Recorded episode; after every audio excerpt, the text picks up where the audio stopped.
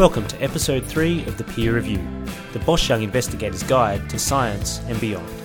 Today's host is Aaron Giles. Today's episode features Associate Professor Richard Callaghan. He was invited to give the Bosch Institute's Distinguished Lecture at the University of Sydney. A biochemist and lab leader from ANU, he spends his time investigating the dynamic biology of the cell membrane, with particular focus on membrane properties in instances of disease and dysfunction. In addition to his works, he's also had a fascinating academic journey, with opportunities arising in Canada, the UK, and then back here. Professor Callaghan stopped in to chat about his research, career, and tips for young investigators. Pleasure to have you here. Perhaps we could begin with a bit of a challenge. As a young investigator, we're constantly encouraged to hone our skills of rapid communication, with emphasis on trying to pitch our works to a broader audience. I wonder if we could ask you to give us your elevator pitch for the direction that you and your team are working towards in your laboratory. Okay, so the big uh, unifying um, element of our work is um, why drug therapy in disease stops working. We've got lots of drugs available uh, for various diseases, and our particular focus is cancer and chemotherapy, which is taking drugs. Um, works in some cases, works for a while in other cases, and then it stops working. And the reason for that is that the cancer cells adapt to having these nasty drugs around them. They start building all sorts of processes of defense against those drugs. And then the patient uh, ultimately is, is left without anything to fight the tumours. So we're trying to understand how those cells adapt what types of processes and defences they build up against the drugs. Obviously, if you understand those processes, then you can do something about it. And we'd love to then eventually design new strategies or new drugs that can combat those defence mechanisms or, or circumvent them, so bypass them if you like. So, and, and as I said, it's within a cancer context.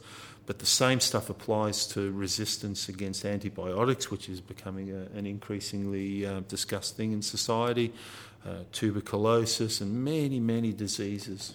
Right. Resistance is an inherent part of it. The mechanisms that drive multi drug resistance appear to be quite diverse. How did you arrive at this general research direction?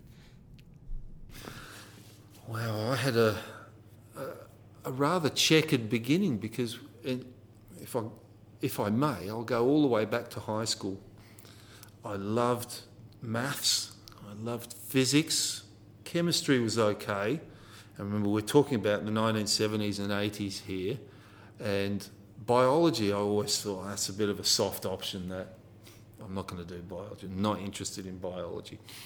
And so I went to Melbourne Uni and I started a science degree, and that was absolutely everything. And you just sort of as, as the years wore on, you just got more and more specialised. So I had to make up units and I put some biology in there. And I really started to enjoy it. And in my maths classes, I never saw a number again. I just saw words and text. I thought, this isn't the maths I grew up with. And so biology, uh, it was almost serendipitous that I, I fell into it. And the thing that really attracted me about it was back in those days, we used to do really good practical classes. And seeing the stuff, you know, the boring old lectures that you learnt about applied in whatever system it was just made it cemented in your head and it looked exciting. And that and it was those practical classes that got me into biology. Um, I was always interested in how drugs work. And at the end of the three years of undergraduate I picked a, a project on drug action in, in disease. Again, that was an interest. It was in hepatitis and, and chronic liver injury. And, and I studied how metabolism in those, in those diseases was, again, resistant, if you like. So that's been the common theme for me. And then at the end of my PhD, like a lot of other PhD students, I'm probably a bit battle worn the topic started to lose a bit of its sheen. And I was just in the library looking at journal articles and deciding what I wanted to do. I knew I wanted to go overseas. And back in the late 80s, that was what everyone did. You, you did your PhD and then you went overseas. and I love travelling, and I, so I said, yeah, fantastic. And I looked for positions that were advertised overseas, and, and I saw this uh, article about resistance in cancer, and, and, it was put in, it was, I'll have to admit, it was a Scientific American article. So that day I just got a little bit tired of reading the highbrow stuff and, and went to Scientific American. And it was just written in a really, um, in a manner that, that caught me. It, it discussed this patient and the problems they'd had going through their treatment. And so it was, again, I fell into it. I've, I've sort of fallen into a lot of things over the years. I worked on this one particular protein that, that gives cancer cells the property of resistance. And it was a protein that everybody around the world was working on at the time. As we started to understand how cancer cells work, other proteins popped up. And then all of a sudden, my favourite protein wasn't the most interesting protein to work on. So I started looking at other things. So we're, we're promiscuous, I suppose, in that regard. And, and that's the beauty of I, I, I'm, I'm an academic at a university, and so I follow uh, my interests. And they change over time and they meander in places that you didn't predict. I do a lot of um, research also on metabolism. I teach metabolism, and that frightens medical students and biology students like no other subject. And I never thought I'd have any research projects in it. And eventually, my other stuff meandered that way. So there's been, there's been a lot of meandering going on in my career to take me to these places.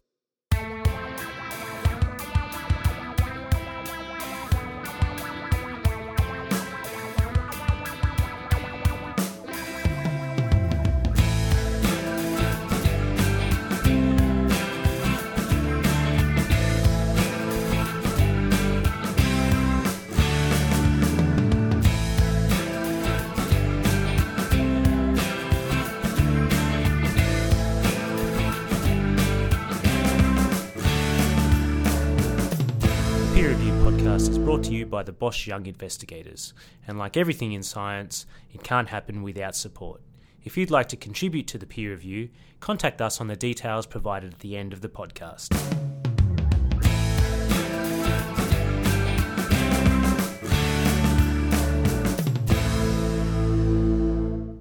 We're back with our host Aaron Giles and Professor Richard Callaghan.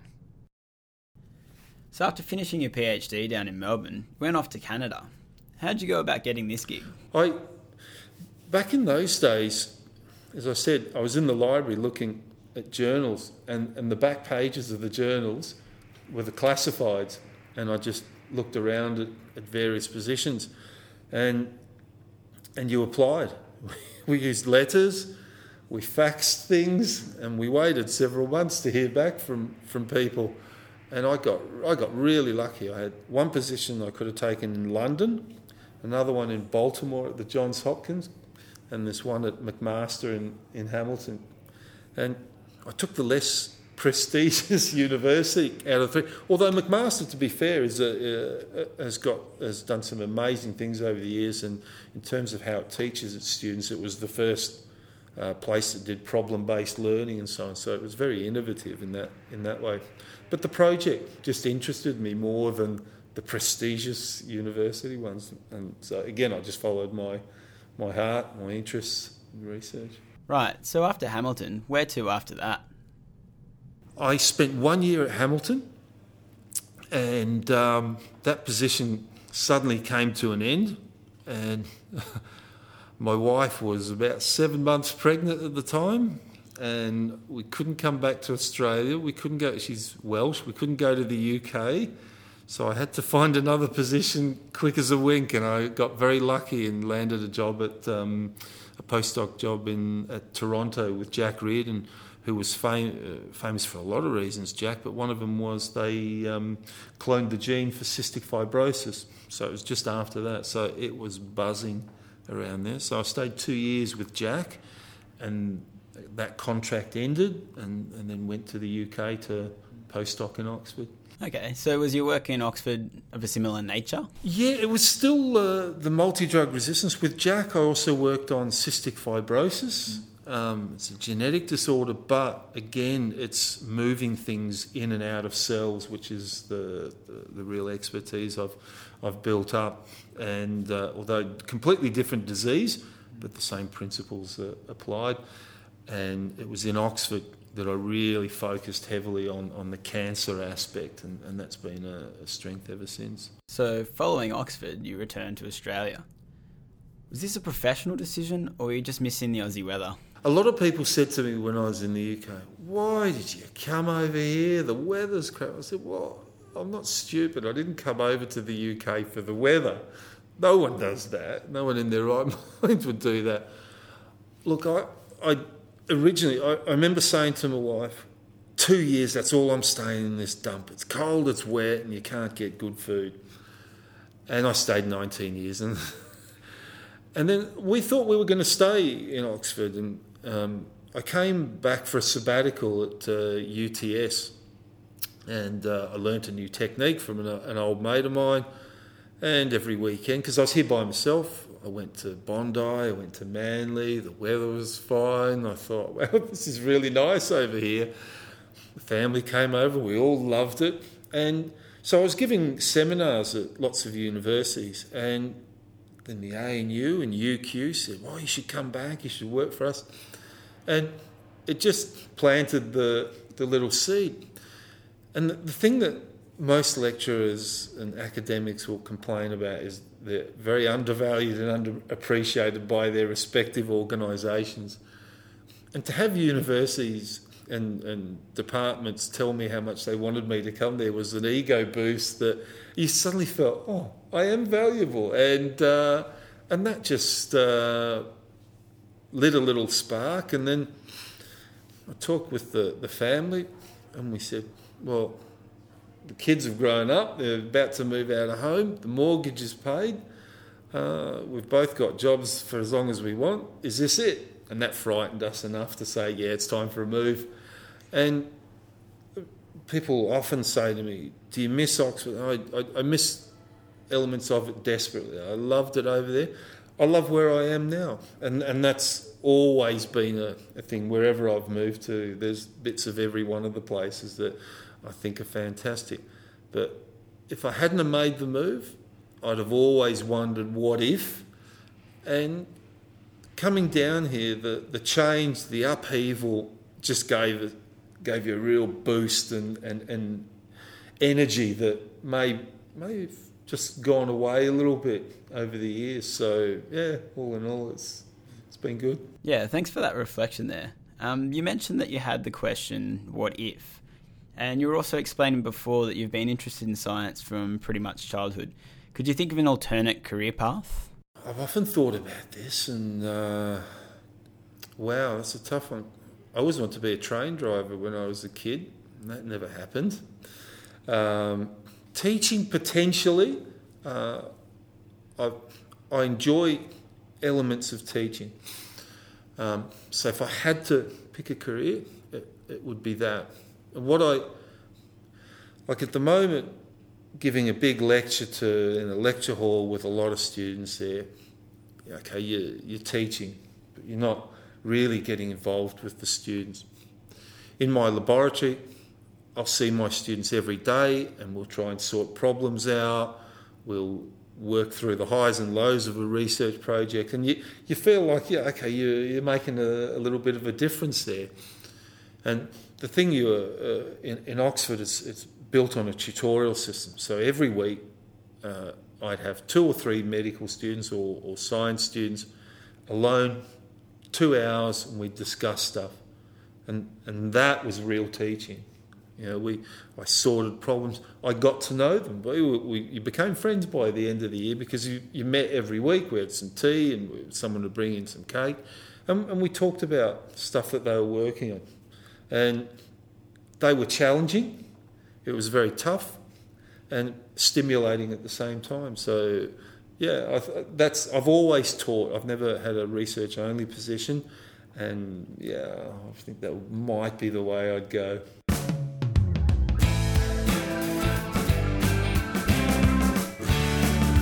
This is the Peer Review Podcast. There's a perception that science is an all consuming lifestyle choice, with researchers pulled in multiple directions on a daily basis. I'd like to ask you how you balance this work with interests outside of academia. Okay, well, I've. In, in terms of the, the question you asked uh, before about what other things might you have done, I would have loved to have played uh, in the half forward flank for Collingwood. I'd have loved to play professional squash. Um, I'd have loved to have opened the bowling at the MCG or the SCG. Uh, but that, so I've always been a frustrated sportsman, and it's always been important to me. And at the moment, when you get older, you get slower, but your endurance is always good. So I've picked up on Ironman triathlons, and in Canberra, we're blessed with cycle paths and runs. So my weekly commute, door to door, is 12 kilometres. Uh, but I make my runs 17, 20, 25 kilometres. My bike rides, I might ride around Burley Griffin on the way to work. I might make it into a 30 or 40k. And so my commute to work becomes a lot of my training program. I compose letters, I think about research projects, because it beca- if you do it on your own, it becomes a bit zen like. You have a lot of time. And, and I remember seeing a clip about doing Ironman triathlon, and, and an athlete said, Ironman is the single longest conversation you'll ever have with yourself. So I repeat this on a daily basis, and much shorter distances, of course, in the morning.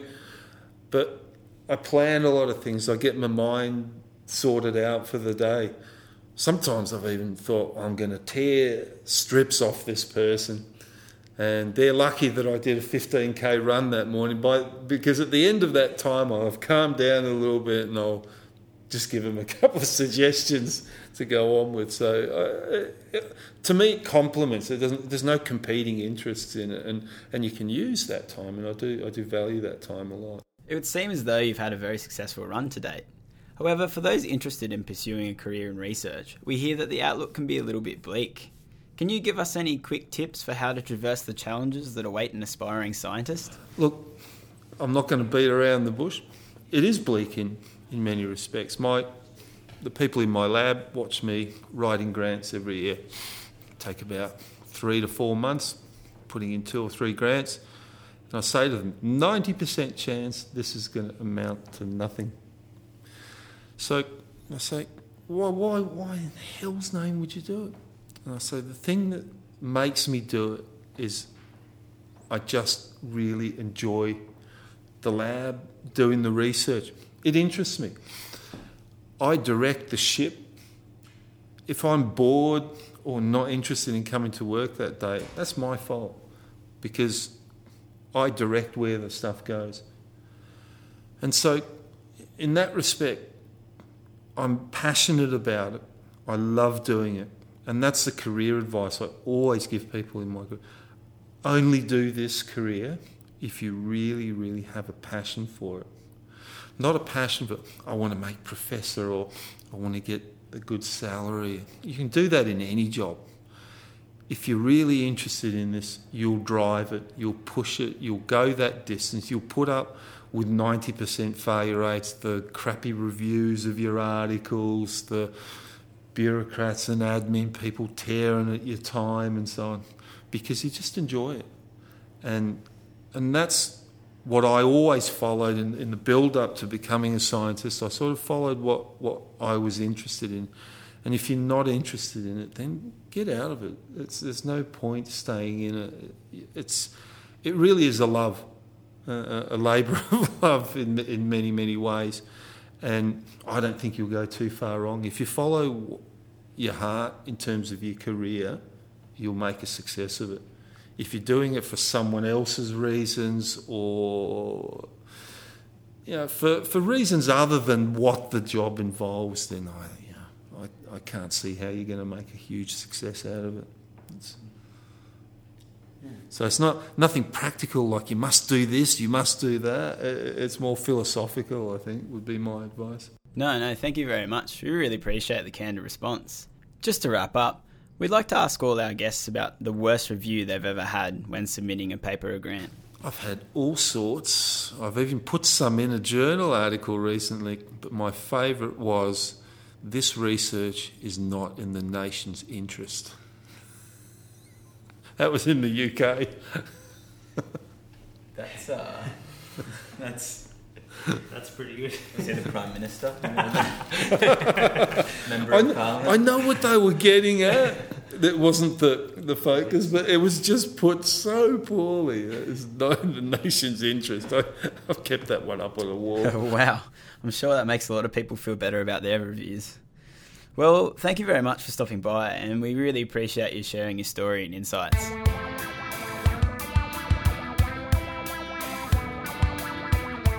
That was the peer review.